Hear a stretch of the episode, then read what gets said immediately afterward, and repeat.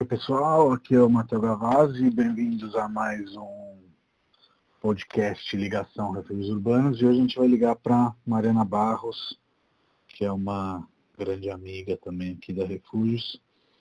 Já já ela mesma conta para vocês o que ela faz. Oi Matheus, tá me ouvindo? Tô, e você? Também. Tudo bom? Tudo, e você? Tudo jóia também.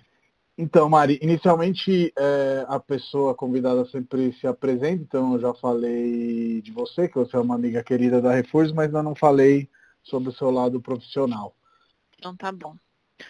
Oi pessoal da Refúgios Urbanos, meu nome é Mariana Barros, eu sou jornalista de formação, trabalhei em diversas redações, como na Folha, na Vejinha São Paulo, na Vejona, sempre cobrindo cidades, e hoje eu me dedico à Cidade 21, que é uma agência de comunicação focada em temas urbanos. Então a gente fala de arquitetura, de urbanismo, de mobilidade, sustentabilidade, todas essas questões que têm a ver aí com o dia a dia de quem mora num grande centro urbano. E nós somos super fãs da Refúgios, as iniciativas da Refúgios, desde dos livros dos prédios, os mapas, os guias, os eventos, eles estão sempre um passo à frente aí com esse olhar cuidadoso sobre a convivência, sobre como as pessoas juntas podem produzir coisas inovadoras, legais, criando redes de contatos, redes que ajudam, né, o dia a dia a ficar mais agradável, mais divertido, mais interessante. Eu acho que tudo isso tem tudo a ver, inclusive com o momento que a gente está vivendo hoje, né? A gente está aqui conversando num contexto de coronavírus, de quarentena, e ter essa troca é uma coisa muito importante, né? É a razão de ser das cidades, é a razão de ser de muitas empresas, como a própria Cidade 21 e a Refúgios Urbanos, e é a razão de ser da gente estar aguentando firme aí, cada um na sua casa, mas com essa sensação de que a gente faz parte de um grupo, né? De um coletivo, de uma coisa maior. Sim, com certeza. Nesse momento, nada como aprender com as experiências dos outros países, né? Que eventualmente levaram menos a sério do que a gente está levando, especialmente aqui em São Paulo. Eu estou vendo uma adesão quase que total e entendo que não seja só nas nossas bolhas, né? Até porque eu li algumas reportagens de pesquisas que são feitas captando os sinais de celulares e parece que realmente a maioria das pessoas está tentando ficar em casa o máximo possível. É claro que nós, eu e você, e provavelmente a maioria da nossa rede faz parte de um grupo de privilegiados que pode escolher, né? E tem muitos outros que ou não estão sendo liberados, ou precisam mesmo trabalhar, porque, sei lá, trabalham com funções básicas, desde saúde, transporte, segurança, enfim.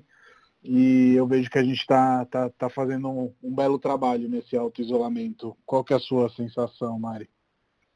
O que eu sinto é que existem duas correntes, né? Falando de uma maneira muito simplificada. Existe uma corrente que está muito preocupada com a economia, e isso explica também por que os governos, alguns estão demorando para tomar medidas. A gente vê que isso aconteceu na Itália de uma maneira muito forte, né? Bérgamo, que é uma das cidades mais atingidas, tem uma indústria super forte, e mesmo nos dias que a cidade registrava mais de 400 mortes, muitas indústrias ainda estavam em funcionamento.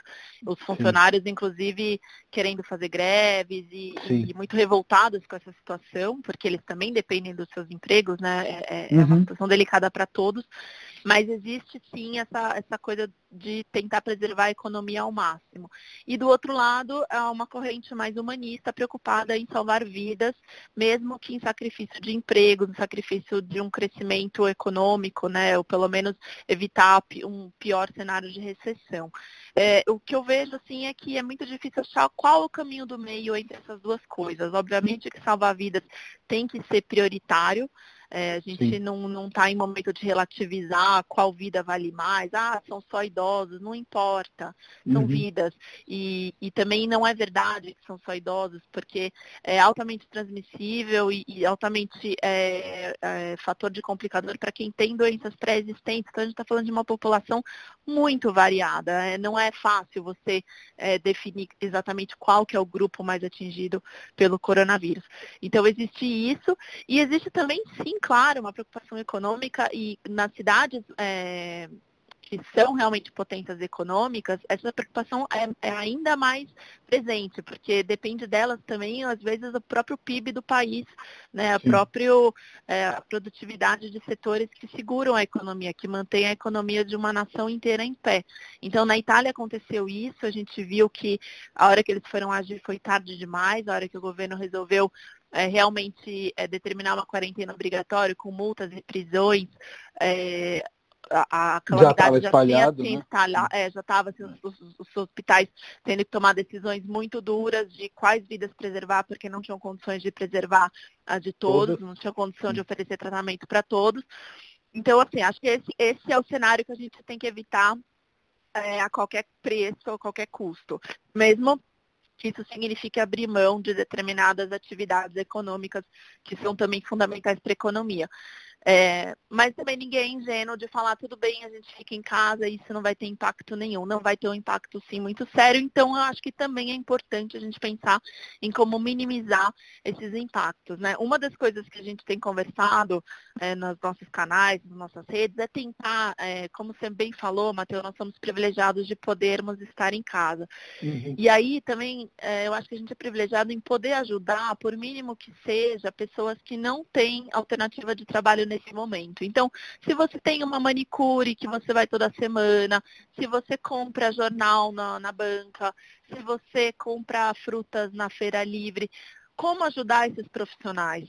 Como entrar em contato com esses profissionais, fazer doações ou fazer negociações do tipo, olha, eu vou te antecipar aqui o pagamento que eu faria para esse mês, E depois a gente vê como você vai... Assim. Exatamente. Então, assim, isso é uma coisa que a gente tem incentivado muito, faxineiras, e isso também é muito importante, né? A mentalidade do Brasil, da elite brasileira, principalmente, é muito ainda focada nessa coisa do serviço doméstico terceirizado, né? É muito diferente. Você que tem uma experiência, né, de ter dupla nacionalidade, eu acho que talvez até encare isso de uma maneira ainda mais assombrada do que nós aqui que crescemos e convivemos com isso há muito tempo. Mas você ter funcionários na sua casa, nesse momento, é uma coisa muito delicada, né? O que a gente tem sempre insistido é pensar nessas pessoas que estão se expondo, pegando transporte público e às vezes para fazer serviços domésticos que os próprios moradores poderiam estar fazendo. Não é fácil, eu mesma posso dar meu depoimento, porque eu tenho 2 crianças pequenas e eu e meu marido estamos os 2 em home office, mas a gente justamente teve esse cuidado de dispensar, a gente tem uma diarista que ajuda no dia a dia e uma babá que ajuda com as crianças, a gente dispensou as 2 já há quase 15 dias. Então, assim, não é agradável, não é fácil. A gente está mantendo os pagamentos integrais, mesmo elas não vindo aqui, porque a gente sente que é a nossa responsabilidade nesse momento e também porque a gente, até agora, a gente tem condições de fazer isso.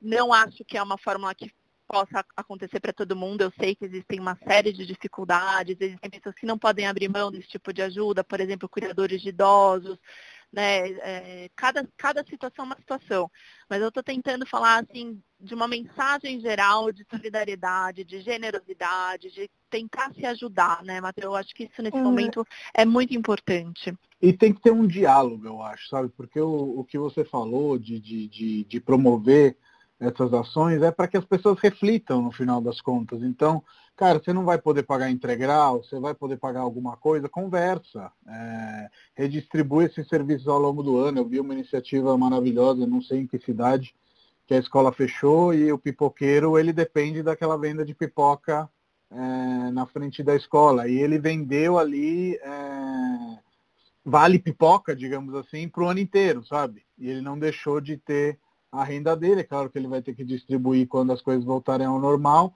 mas teve esse tipo de ação comunitária, né, que eu acho que nesse momento acaba sendo fundamental para que a gente possa pensar em soluções, porque somos todos marinheiros de primeira viagem, nesse tipo de crise específica de ter que parar uma cidade, no final das contas, né?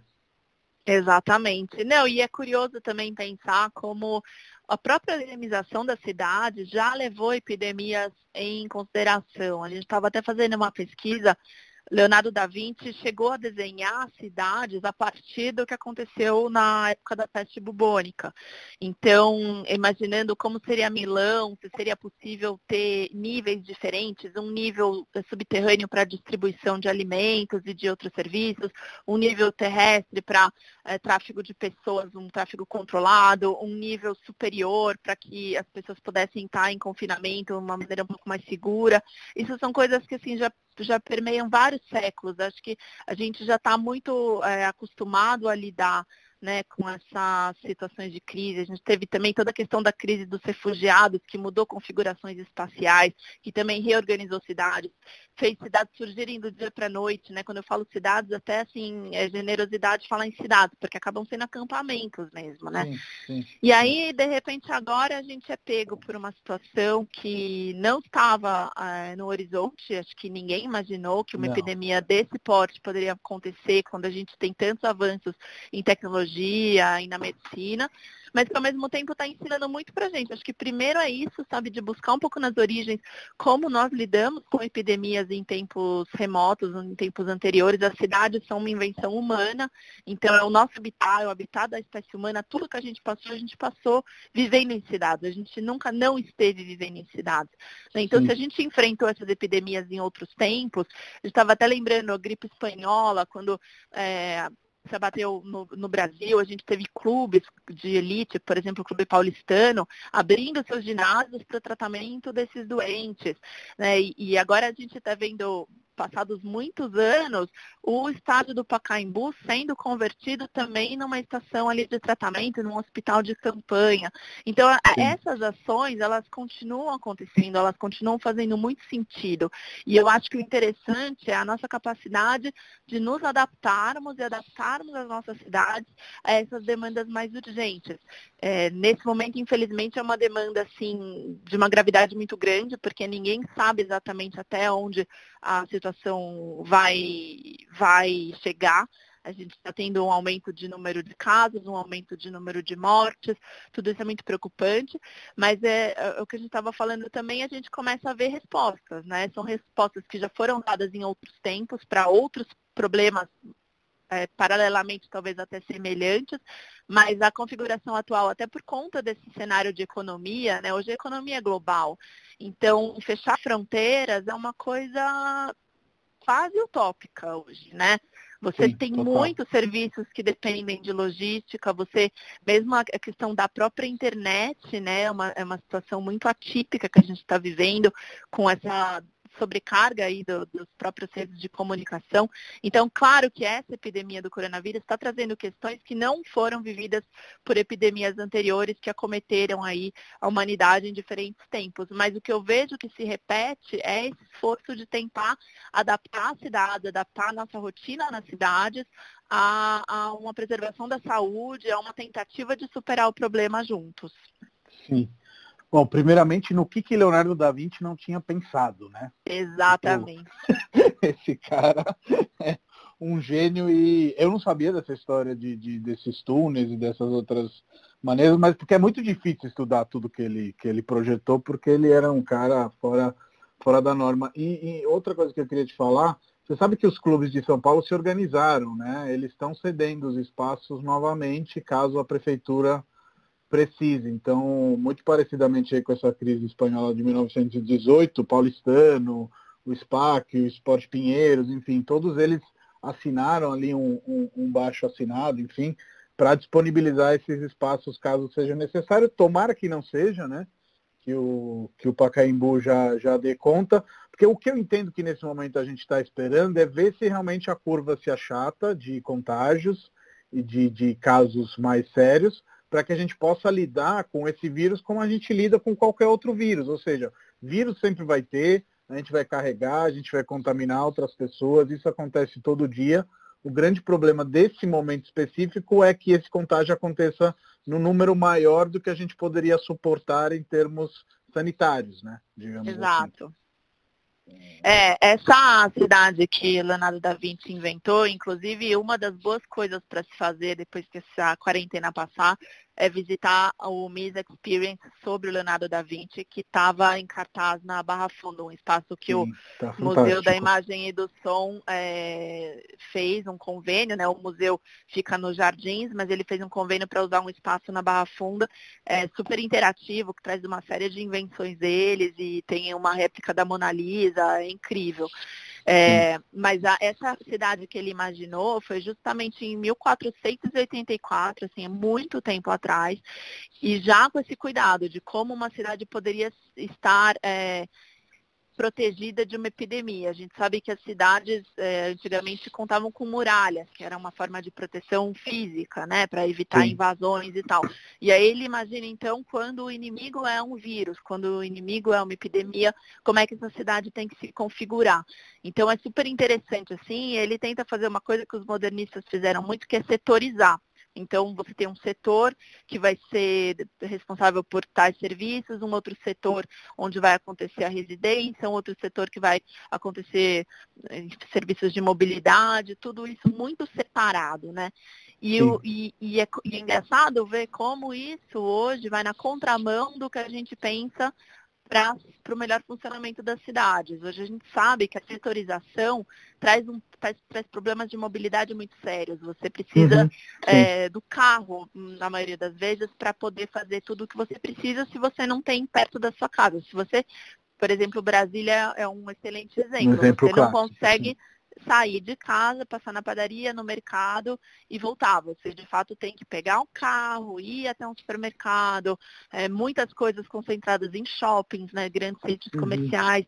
E aí a gente viu que ao longo dos tempos as cidades se desenvolveram valorizando a densidade. O que é a densidade? É muita gente morando próximo e de maneira que os serviços estejam perto das moradias, que estejam perto das escolas e dos hospitais.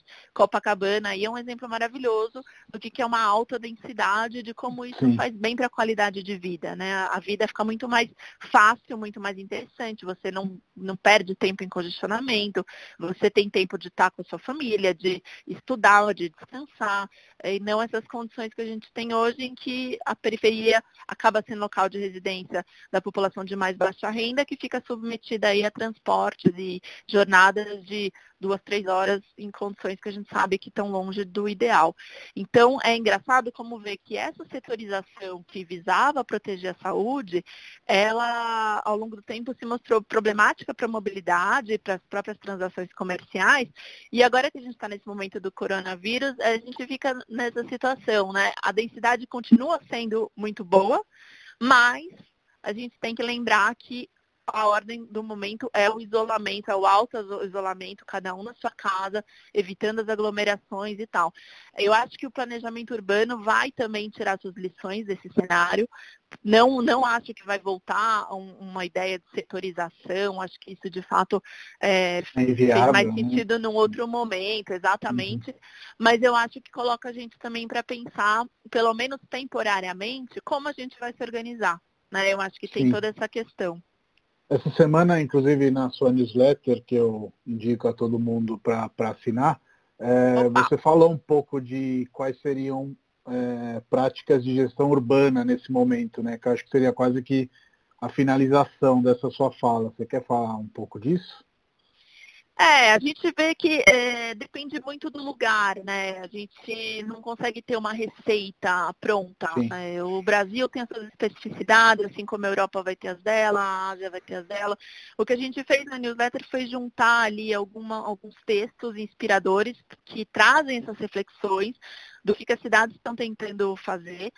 E o que a gente vê, de maneira geral, é que as cidades continuam sendo um epicentro da criatividade, da produtividade, seja como for. Então, se vai ter entrega de delivery, se as reuniões vão ter que ser pela internet, se você vai ter que mudar determinadas maneiras, determinados procedimentos, isso não impede que a produtividade aconteça, que a cidade continue gerando sua riqueza, né? Ela se baseia muito... na verdade, o grande capital da cidade são as pessoas, né? A capacidade produtiva das pessoas. Estamos aqui nós dois conversando, cada um na sua casa, e gerando conteúdo e tentando levar um pouco tanto de companhia, quanto de ideias, quanto de troca dessa urbanidade aí, a pessoas que estão também, cada um na sua casa. Então, o que a gente vê é que a gente não pode perder a dimensão de que as pessoas é que fazem a coisa acontecer. Né? Não é uma coisa... o engenho delas em tempos de mais dificuldade, né? Exato, exatamente. No final das contas, acho que nesses dias, não sei, acho que você deve ter recebido muito pessoas ligadas ao mundo do design, organizando layouts para serem distribuídos no WhatsApp para o pequeno comerciante, para o feirante, enfim, para conseguir distribuir esses serviços, como você falou há uns 10, 15 minutos atrás, e continuar fazendo com que a cidade continue em movimento, né? Eu acho que... É claro que não vai ser o mesmo movimento, né? A cidade precisa pulsar para ela respirar da maneira normal, digamos assim, mas vai ser um movimento que vai também, eu acho que, fortalecer laços, enfim, tem toda uma série de coisas que eu acho que vão ser positivas, aspas positivas, né? Sim, sem dúvida. E outra coisa também é a questão do transporte, né? Eu acho que isso de cara, assim, nesses textos todos que a gente selecionou, ele permeia todas as discussões.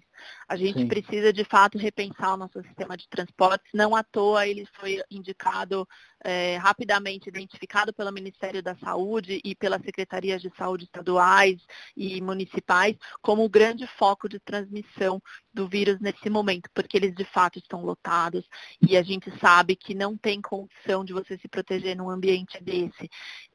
Não acho que é uma questão só do Brasil, e a gente viu Londres mesmo essa semana, metrô lotado, e aí horas depois Boris Johnson entrou em cadeia nacional falando que as pessoas têm que ficar na casa delas e tal. Então, de fato, são questões que estão em todas as cidades, mas a gente vê uma onda muito forte para pensar modelos alternativos de deslocamento, e aí a bicicleta encabeçando a lista, porque é um transporte solitário, teoricamente mais seguro, você não fica em contato, você não conversa com outras pessoas, você consegue se proteger razoavelmente porque as suas mãos ficam posicionadas no mesmo lugar, você tem um controle um pouco maior, né, de onde você, dos pontos de contato que você vai ter com o seu corpo na cidade. Mas é claro que também ela é possível para algumas situações e não para outras. E aí, principalmente, a gente está falando das distâncias. Existem distâncias hoje que, sem sair de São Paulo, você percorre 20 quilômetros, né? Existem muitos trabalhadores que precisam fazer esse tipo de deslocamento. Exatamente. Então, claro que não valeria para essas pessoas, mas de repente ela poderia estar combinada a outros meios. Eu acho que tudo isso vai entrar numa discussão muito forte.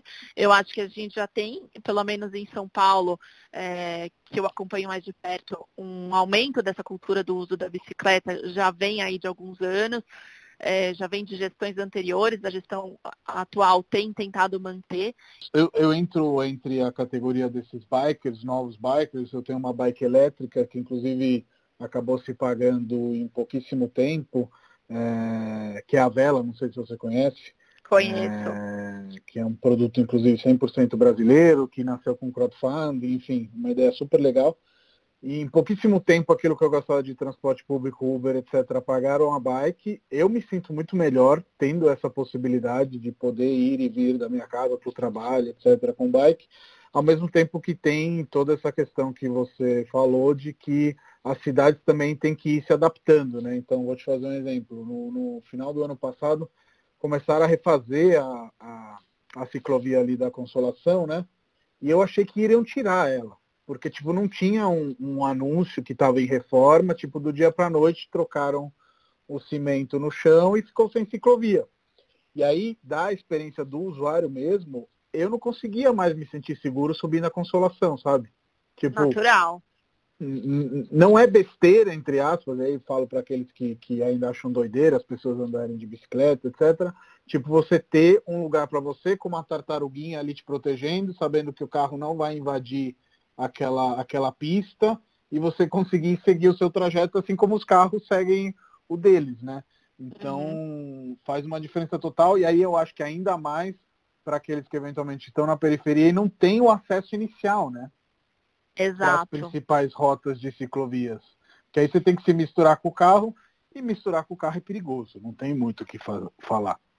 É, e misturar com carro, misturar com ônibus e misturar com moto, né? Sim. Chega num momento ali que realmente é muita força de vontade. Isso até explica por que as pesquisas mostram que tem menos mulheres pedalando. Também tem essa questão da segurança. A mulher acaba se sentindo mais vulnerável em cima da bicicleta. Por exemplo, pedalando à noite ou pedalando por lugares desertos, ela não sabe se alguém vai abordar.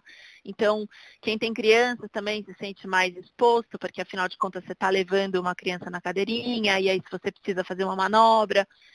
Existem muitas coisas que precisam ser olhadas antes da bicicleta de fato ser incorporada na nossa rotina como um meio de transporte seguro e para todos. Eu acho que a gente ainda não chegou nesse momento, mas eu acho importante não deixar de tentar, não deixar de incentivar, não deixar de trazer esse assunto, porque de fato é muito importante. E aí você estava falando até do ganho econômico que isso representa na sua vida.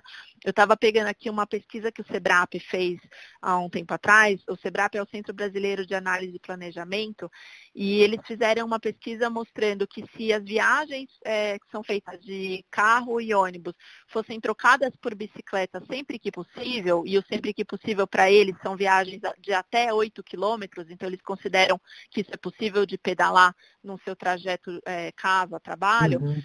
O acréscimo no PIB da cidade de São Paulo seria de 870 milhões de reais. Então, uau, é um dinheiro, assim, não é pouco, num momento em que a gente está realmente buscando alternativas de financiar todo esse aparato aí de hospitais e respiradores e mesmo uhum. programas de distribuição de renda para as pessoas que não estão podendo exercer suas atividades. Essa fonte de receita poderia ser muito valiosa nesse momento, né?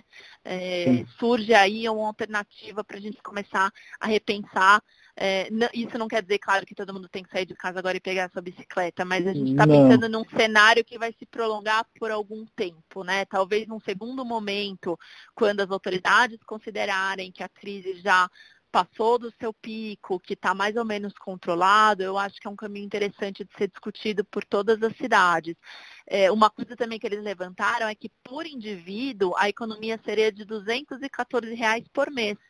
Então, não é pouco, né? A gente está falando aí de um volume de dinheiro que hoje a gente gasta em gasolina, IPVA e tarifas, e nem sempre o retorno desse gasto é o melhor possível. Aí, se a gente for discutir a questão ambiental, não tem nem o que falar, né? Não à toa toda a indústria automotiva está fazendo um esforço muito grande para a eletrificação, para buscar fontes alternativas, e tem que ser isso mesmo. Mas eu acho que a gente não pode perder de vista essa discussão, né? Como é que as cidades vão ficar num cenário pós-coronavírus, quando tudo isso se acalmar e a gente for aos poucos retomando aí as nossas rotinas? Para mim foi uma mudança grande, assim, eu nunca tinha andado de bike na cidade, mas certo ponto, e acho que na sua fala isso ficou perfeito, eu vi sempre mais pessoas fazendo isso, eu falei, por que não? Sabe? Exato. Testar, ver o que acontece. Aí eu acho que o primeiro approach pode ser esse mesmo, de pegar uma bike do Itaú, do Bradesco, de sei lá qual iniciativa que aluga bikes e ver se você se sente confortável, né? Qual que é a rotina do seu dia a dia. Fora que tem outras opções também que ainda não são tão difundidas no Brasil, mas, por exemplo, você já deve ter ouvido falar do Waze Carpool, né? Sim. Que você consegue colocar ali qual que são as suas rotas diárias, outras pessoas que dirigem colocam a rota também, e no final você consegue quase que criar mini carruagens, digamos assim, de pessoas que fazem o mesmo percurso, mas ao invés de usar 4 carros, vai usar um com 3 pessoas no mesmo carro e todo dia ir para frente com esse método. Então, acho que as redes chegam também para resolver alguns problemas de mobilidade. Acho que o Uber chegou mostrando muito, né, a nossa carência de um sistema de mobilidade mais flexível, digamos assim, e agora a gente está começando a ter os 2.0, os 3.0, né? E também a gente não pode esquecer a importância que esses aplicativos tiveram no nosso momento mais grave até aqui de recessão, né? Acabaram virando fonte de renda de milhares de brasileiros, milhões de brasileiros talvez, uhum. Num momento em que os empregos formais estão cada vez mais difíceis, né, num momento em que as pessoas se viram obrigadas a tirar o sustento da família de onde surgiu ali de imediato. Uma oportunidade, sim. Exatamente. Tem a discussão trabalhista do quanto essas empresas são responsáveis pelos seus funcionários. E o que eu vejo agora nesse cenário de corona é que muitas delas estão tentando repassar valores para os seus colaboradores que estão com coronavírus ou que estão impedidos de trabalhar porque fazem parte do grupo de risco, ou são idosos, sim, ou são diabéticos.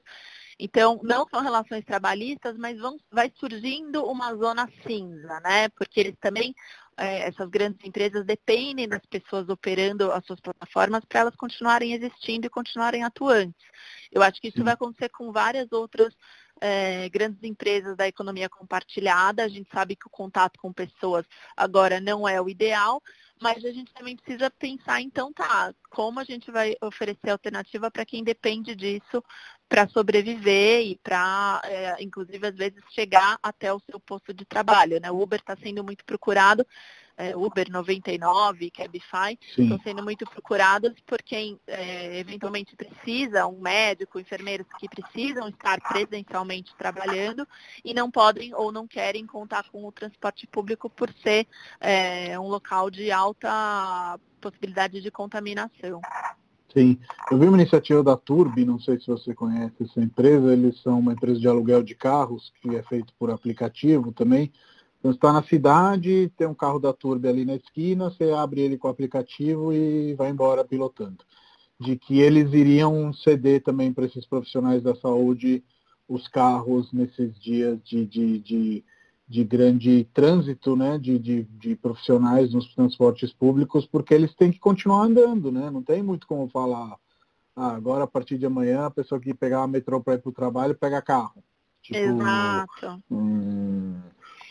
E acho que essas iniciativas são muito boas, ao mesmo tempo que acho que a gente realmente está nesse momento cinza, onde as corporações, de certa maneira, estão desaparecendo, o trabalho CLT ele acaba sendo sempre mais raro, digamos assim, ao mesmo tempo que a pejotização também não resolve.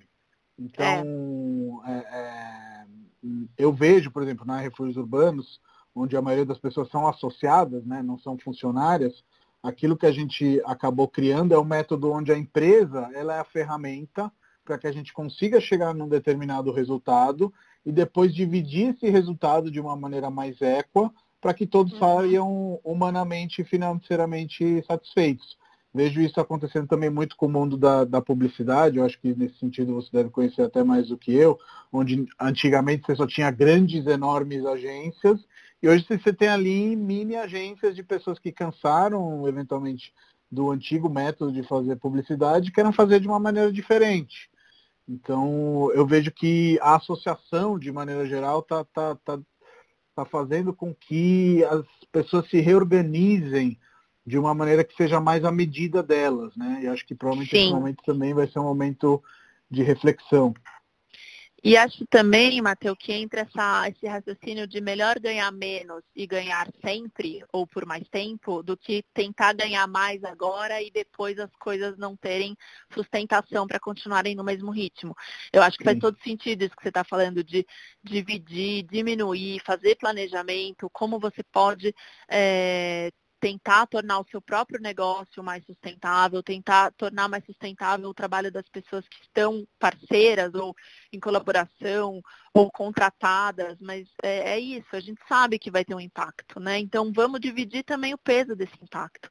É muito importante nessa hora a gente abrir mão, ser flexível, a gente como Cidade 21, a gente já está implementando uma série de medidas justamente para poder trazer essa flexibilidade para os nossos parceiros, a gente pensando aí em uma travessia de um período, mas que só assim, pensando e planejando e acreditando que nós estamos atravessando juntos, é que a travessia se torna possível. E eu acho curioso pensar também como essa pandemia começou atingindo o pico, né, o topo da pirâmide, as nações mais ricas, as nações mais desenvolvidas, mais prósperas, as cidades mais ricas de cada país. Ela veio totalmente assim, orientada por uma questão da prosperidade, né? Começando aí pela China, que é a maior potência econômica hoje, mundial, com parceria comercial no mundo inteiro, e aí chegando à Europa, Estados Unidos, e aqui no Brasil não à toa, ele começou começou também pelas cidades mais ricas, São Paulo, Rio de Janeiro, e daí aos poucos se espalhando por todo o país. E as pessoas afetadas também seguem essa mesma lógica de perfil. São pessoas com condições de viajar para o exterior, ou seja, trabalho, ou seja, por turismo, mas enfim, são pessoas que tiveram esse contato, né? Em todos os países a epidemia chegou pelos aviões. O vírus chegou de avião, né? Exatamente. Sim. Então, e aí agora quando ele se estabelece, e agora a gente está pensando aqui nas favelas do Brasil, nas comunidades da África, conforme ele vai se estabelecendo, ele vai gerando obstáculos e dificuldades que até então a gente não tinha se dado conta, assim, do quanto poderia ser grave. Porque uma coisa é você estar com as suas liberdades cerceadas, você não pode sair para a rua, você não vai encontrar sua família, seus amigos. A outra coisa é você saber que você precisa lavar suas mãos, higienizar sua casa e não ter condições de fazer isso porque você não tem dinheiro para comprar o sabão, porque não tem álcool gel, ou você não tem dinheiro para o álcool gel, porque na sua casa 8 pessoas dividem o mesmo cômodo, você não tem como isolar um doente. Essa situação que eu acho que ela, aos poucos ela já está acontecendo, a gente já está tendo os primeiros casos, a Cidade de Deus no Rio de Janeiro já está notificando aí casos de Covid-19 e esse alastramento eu acho que é a grande preocupação desse momento. É por isso que eu volto nessa questão da solidariedade, né? A gente tem que buscar como ajudar as pessoas que mais precisam. Todo mundo vai perder e eu não quero relativizar aqui a dor e a perda de ninguém. Não, claro. Todo mundo vivendo um momento muito delicado, mas eu fico pensando muito nessas pessoas que não têm para onde correr e que, ao mesmo tempo, se a economia entrar numa recessão profunda, vão ser as primeiras a serem prejudicadas. Sim, então, nos dois cenários, assim, privilegiando vidas, privilegiando economia, ou fazendo qualquer escolha que seja feita por governantes, qualquer possibilidade de que os empresários consigam desenhar, esse é o lado mais fraco da corda, né? É o lado que vai arrebentar primeiro. E eu acho que aí cabe a todos nós pensar em como a gente vai, como sociedade, como responsabilidade coletiva, endereçar essas demandas, endereçar essas situações de risco, de enfim, vulnerabilidade total e absoluta, né? Não só aqui no Brasil, mas em várias nações pobres do mundo todo. Isso é uma coisa que realmente acho que é preocupante, sabe? E eu gostaria muito que tivesse um pensamento mais coletivo também para buscar soluções, porque nenhuma solução é boa se ela não contempla todo mundo, né? Todos os elos. Não existe uma solução boa se ela só fizer bem para quem está ali no topo da pirâmide, porque você... estando no topo da pirâmide, vai depender de quem está na base da pirâmide sempre, né? O que a gente estava falando agora dos funcionários domésticos, dos colaboradores, dos prestadores de serviço. Não existe uma economia, não existe um país em que os diferentes perfis econômicos e sociais não dependam do outro. Eu acho que, voltando ao que a gente estava falando do desenho da cidade, a cidade ideal é essa, é a convivência das pessoas e não a divisão espacial de acordo com a renda ou perfil social. Eu acho que o bom é isso, é você ter perto de você essa variedade, essa beleza de você ter prestadores de serviços de áreas diferentes, convivendo, aprendendo juntos. Isso traz uma segurança enorme para as ruas, traz uma segurança enorme de que você vai ter perspectivas de violência, de saques. Tudo isso diminui quando as pessoas têm mais oportunidade, quando elas não se sentem injustiçadas, quando elas têm recursos alternativos, né? Eu acho que esse é o grande momento aí para a gente pensar o Brasil e as nossas cidades como um todo, né? Não tentar segmentar em partes, em ideologias, em grupos políticos e interesses. Sim, já diziam os romanos, divide et impera, né? Então esse é o momento perfeito para quem quer criar novas coalições, para nos isolar, colocar um contra os outros. Eu acho que esse é o momento para ir na linha da contramão de qualquer um que queira fazer isso. Por outro lado, entendo que todos nós vamos dar passos para trás no próximo período. E, Mari, trocando de assunto, o André Citron é um dos primeiros que conseguiu efetivamente fazer Minha Casa Minha Vida no centro. Por que você acha que tem uma dificuldade tão grande de trazer essa metodologia construtiva para o lugar melhor possível, né? Que é o centro, onde tem as melhores infraestruturas, onde a gente não vai ter esse deslocamento de 2 horas para ir e 2 horas para voltar, que você estava comentando. A Magik JC é uma empresa que já existe há mais de 40 anos e eles começaram de 2015, 2016 para cá. Eles já tinham bastante experiência na produção de habitação econômica e já vinham produzindo dentro do Minha Casa Minha Vida desde o lançamento do programa. Mas de 2016 para cá, eles perceberam essa oportunidade muito baseada em ideias do André Citron, que é o CEO da empresa, de tentar oferecer essas moradias onde existe já infraestrutura e onde também está a demanda por essas moradias, que é o centro da cidade. A gente sabe que no centro está o maior número de empregos, então por que não trazer essas pessoas para morarem perto de onde elas trabalham? O que acontece, assim, existem várias coisas, mas eu acho que o que o André costuma falar, que acaba sendo um obstáculo, os governos e prefeituras olham muito para os centros das cidades como master plans, assim, eles precisam fazer um rearranjo geral, quando na verdade uma acupuntura urbana facilita a coisa, ajuda muito a ganhar ritmo, ganhar corpo. Então o que a Magik tem feito são empreendimentos que não são grandes, não são numerosos, mas eles são muito significativos no sentido que eles mostram que é possível, você consegue levar, e eles não só levam, como eles levam convidando alguns dos melhores arquitetos que a gente tem hoje no Brasil para desenvolverem os projetos.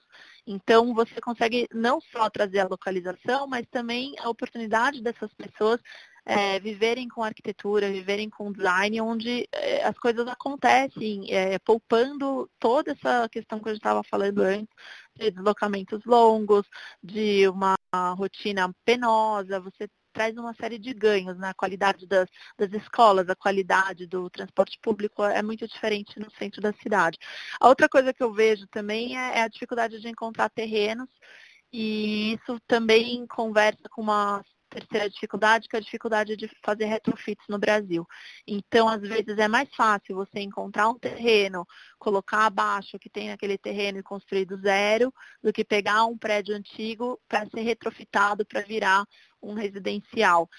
Isso tem a ver com legislação, tem a ver com insegurança jurídica, de você não ter a certeza das aprovações necessárias, tem a ver com essa questão do investimento, né, necessário para você conseguir fazer essas obras. E o mercado imobiliário cada vez mais está buscando retrofits. A Magik é uma das empresas que vem tendo várias conversas nesse sentido, mas não depende do mercado só, né? Na verdade, não depende do mercado principalmente, depende muito do poder público de facilitar essas ações. E eu acho que tem outras coisas que estão acontecendo também que vão depender do poder público, como, por exemplo, a própria construção de moradias. A gente realizou, a Cidade 21 realizou um pouquinho antes aí da pandemia, um workshop junto com a Secretaria de Habitação do Estado de São Paulo, buscando métodos construtivos inovadores já existentes no mercado. Então, a gente buscou empresas que constroem rapidamente com soluções novas, que não são alvenaria, que não são o que o mercado tradicional está acostumado a usar, para aumentar o ritmo e diminuir o custo da moradia popular. E aí agora, nesse cenário de coronavírus, vendo hospitais surgirem em poucos dias, a gente vê como faz sentido repensar a lógica do mercado imobiliário. A lógica da localização, eu acho que ela já está acontecendo, graças a empreendedores como o André e outros que estão olhando aí essas áreas, como as áreas de desejo, onde é possível sim prover alternativas para as pessoas, mas também na parte da construção civil. Eu acho que essas empresas estão trazendo também esse olhar de que é possível fazer melhor, é possível fazer mais rápido e mais barato. E eu acho que o governo está sendo muito provocado a repensar as suas regras, repensar a sua forma de trabalhar, porque ele está vendo que não tem como a gente conviver com a ineficiência, com prazos que às vezes não são o ideal para atender uma demanda tão importante como a demanda de moradia. Então eu sinto assim que não é só uma coisa isolada de uma empresa, começa a haver um movimento maior e começa a ter uma sensibilidade e um diálogo maior junto ao poder público também. Sim. Só para quem está nos ouvindo entender, normalmente o empreendimento normal, que não seja um Minha Casa Minha Vida, no caso do Bem Viver, ele pode demorar de 36 ou a mais meses. Um empreendimento como esse normalmente demora de 18 a 24. Pode parecer pouco, um ano de diferença, mas é muito, né? Especialmente na necessidade de alguém que precisa morar no centro, que eventualmente está morando longe hoje do trabalho, etc. Então, acho que isso é muito bacana. Eu sei que os seus exemplos são de coisas até mais rápidas, mas eu queria trazer já um exemplo positivo de como essas construções do Minha Casa Minha Vida, por serem em alvenaria portante, né, elas não têm concreto armado, enfim, algumas coisas que simplificam aí também o método construtivo, são mais rápidas e permitem aquele adensamento da cidade que a gente estava comentando no início da nossa conversa, que é fundamental, né?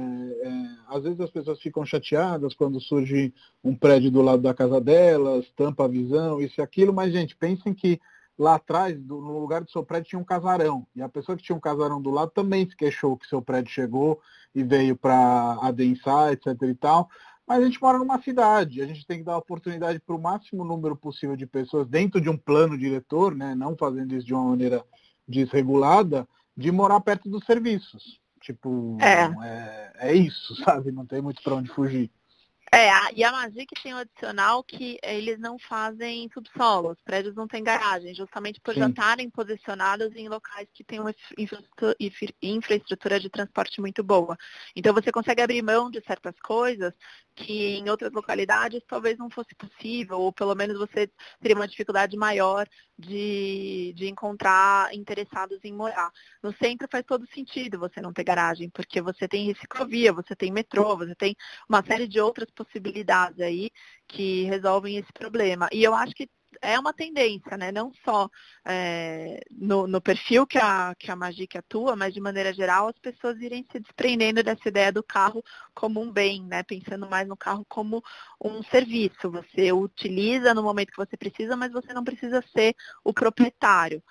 Eu acho que isso também começa a ficar, isso começa também a impactar. A gente vê os shopping centers com uma ociosidade na garagem em torno de 20%, porque as pessoas não estão mais indo com o carro próprio, elas muitas vezes vão de aplicativo ou mesmo de bicicleta. E aí os shoppings também já começam a conversar sobre o que fazer com essas áreas que estão dentro dos estacionamentos, o que elas poderiam virar de retorno para os lojistas, de retorno para quem já está ali, os funcionários, enfim.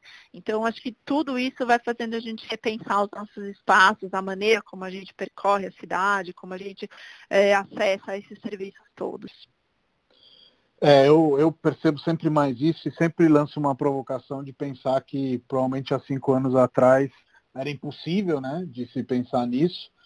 A vida sem carro, a dificuldade que você tinha até de chamar um táxi, né, entre aspas, e quanto hoje é mais fácil esse deslocamento, e quanto hoje realmente seria mais fácil que a gente não tivesse o nosso carro na garagem, e sim um carro à disposição, seja ele com motorista, sem motorista, seja um transporte público melhorado, enfim.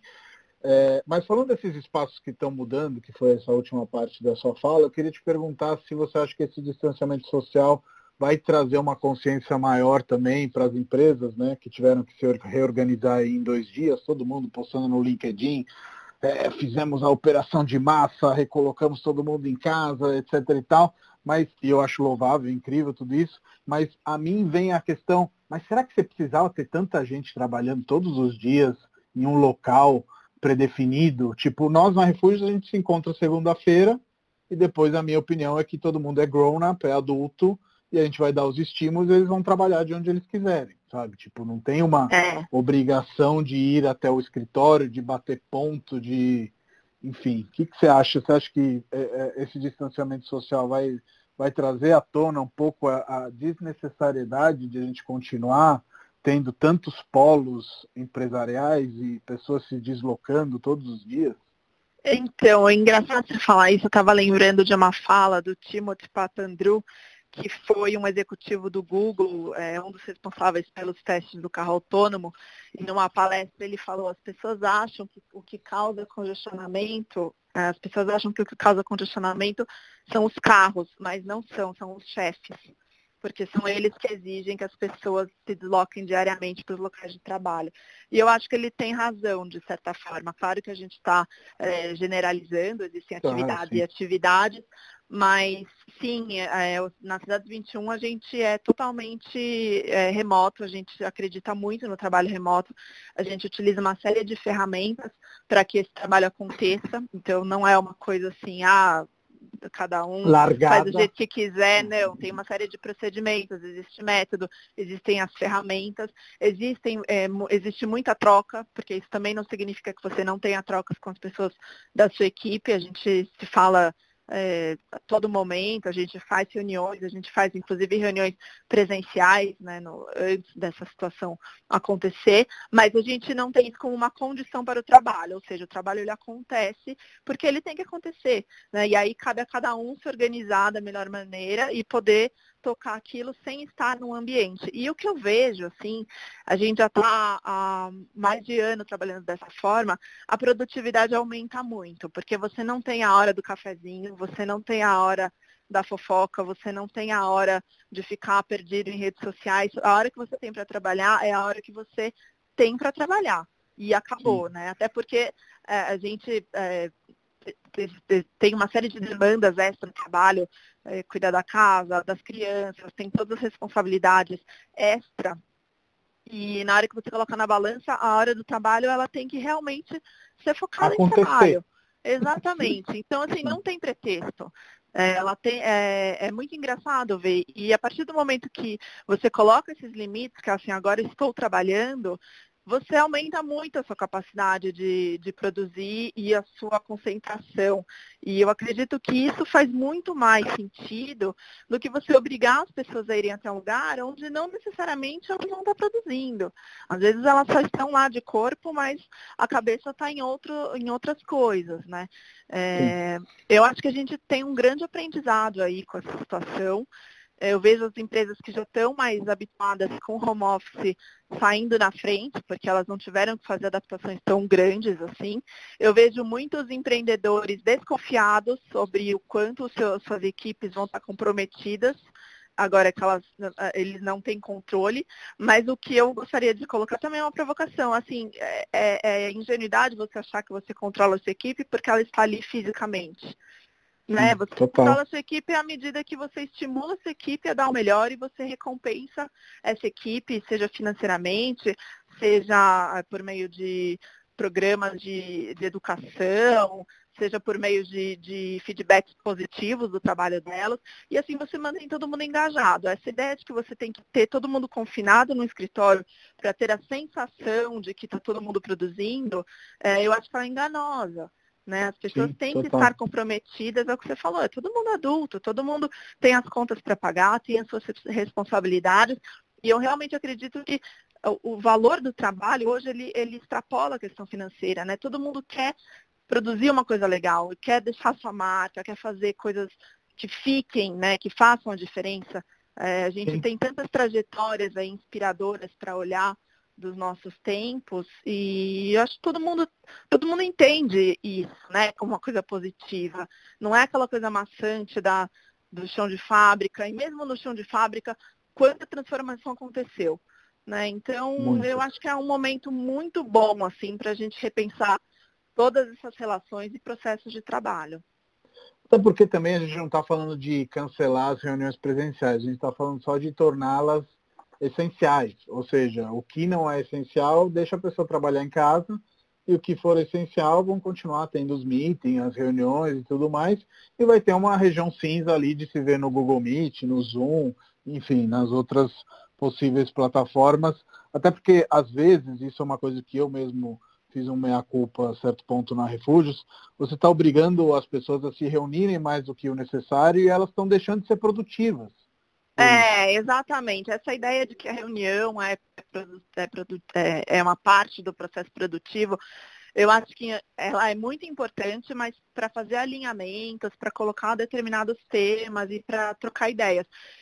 Eu acho que as reuniões longas, elas trazem pouco retorno, né? Às vezes um e-mail pode substituir uma reunião, se for um e-mail bem organizado. Eu acho que a gente tem que ter isso em mente. É a mesma questão de colocar as pessoas dentro do escritório para sentir que elas são produtivas, marcar uma série de reuniões e aí falar, não, mas está todo mundo trabalhando porque está todo mundo em reunião. Mas é o trabalho que precisa ser feito? Será que a gente está realmente priorizando aquilo que de fato vai trazer mais retorno para a empresa? Né? Eu acho que essa distribuição de papéis e de tarefas, ela é muito importante. Eu acho que cabe a todo mundo essa reflexão. Né? Eu estou dando o meu melhor, de que maneira eu posso dar o meu melhor? A empresa está me aproveitando da melhor maneira como ela pode. Será que se a gente ajustar a reunião, que é bem na hora que o meu filho precisa almoçar, eu vou estar prestando mais atenção no que está sendo discutido? Existem essas questões pessoais que hoje em dia ainda, que está todo mundo vivendo uma rotina doméstica de home office, né? Você não tem como cancelar a sua vida pessoal nesse momento, né? Elas têm que existir de alguma maneira que seja harmônica, que não deixe todo mundo estressado, essa coisa da flexibilidade de horários, né? E eu também vejo uma outra questão, que é muito difícil você também saber a hora de parar, né? No home office, a tendência é também você continuar trabalhando até meia-noite, atendendo pessoas, fazendo reuniões, nos horários mais malucos. Eu acho que, aos poucos também, a gente ainda está muito no começo dessa situação, mas eu acho que aos poucos também as pessoas vão começar a entender que precisa ter um horário, precisa ter a hora de você desligar o seu telefone, de você estar com você mesmo, de você tomar um banho sem pensar em trabalho. Eu acho que tudo é muito saudável, né? É muito saudável você se matar de trabalhar, mas é também muito saudável você ter um momento de parar um pouco, descansar, dormir, pensar. Porque nessas horas que vem as melhores ideias. Então, também está todo mundo esgotado. E nisso acho que os chefes também, aspas chefes, porque eu não acredito em modelo hierárquico, acredito em liderança, e a liderança pode ser exercida por qualquer um na empresa, mas acredito que aqueles que estão à frente das decisões precisam também nortear isso, né? Então, vou te fazer um exemplo sobre a Refúgios, o que eu sempre falo para os associados, dentro do horário comercial, tente responder no menor tempo possível, mas entenda que você pode dar uma resposta sobre quando vai ser o seu momento de atendimento. Ou seja, você não pode deixar um cliente esperar 3 dias, porque provavelmente você vai perdê-lo, mas ao mesmo tempo que você não precisa atender todo mundo loucamente. Quando você liga, sei lá, num médico bacana, etc., ele vai te falar, tem horário daqui a 2 semanas, e você vai abaixar a cabeça e falar, então, marcamos daqui a 2 semanas. A mesma coisa para qualquer tipo de trabalho, e acho que dentro disso cabe um pouco nessa nova mudança, né, que você estava falando e que eu estou sugerindo também, a gente nortear, né, o processo para que ele funcione de uma maneira bacana para todo mundo. Então, eu sei bem, especialmente no mercado da corretagem, que as pessoas ligam, entram em contato depois do horário comercial, né, porque elas acabam procurando imóveis também nesses horários e tudo mais, ao mesmo tempo que eu preciso indicar para o meu associado de que maneira lidar com isso para ele não perder a vida dele, né? Sim.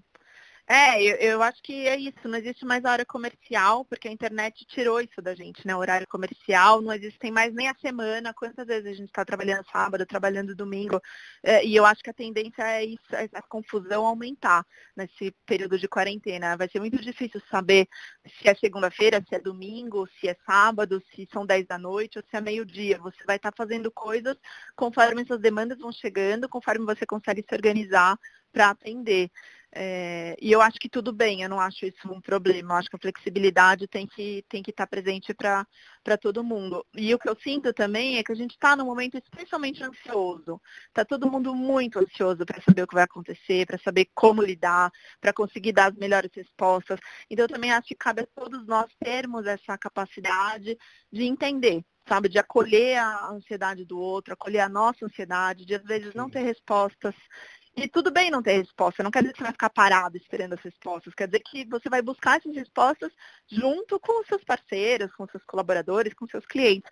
Mas é importante a gente ter também essa noção de que a gente não está numa situação normal, né? As pessoas estão realmente colocando muita coisa em risco, muita coisa em jogo, tem que estar todo mundo preparado também para lidar com a dificuldade do outro, com a ansiedade do outro e com as dúvidas que são geradas a todo momento. Eu vejo na Refúgio, a gente teve alguns momentos aí de pensamento, de reflexão entre todos, e o que surgiu, exatamente por isso que você falou, que é um momento inédito e tudo mais, é de falar para os associados, de maneira geral, que não pense só no que a Refúgios pode fazer por você, pense também no que você pode fazer pela Refúgios, parafraseando o JFK, né? No sentido de que estamos todos aqui vendo como a gente vai sair dessa, sabe? Tipo, não tem uma solução predefinida, a gente vai ter que se apoiar, a gente apoiar eles e eles nos apoiarem para que a gente possa sair juntos. Exatamente, eu concordo total. Acho que não tem saída se não ser todo mundo pensando no coletivo.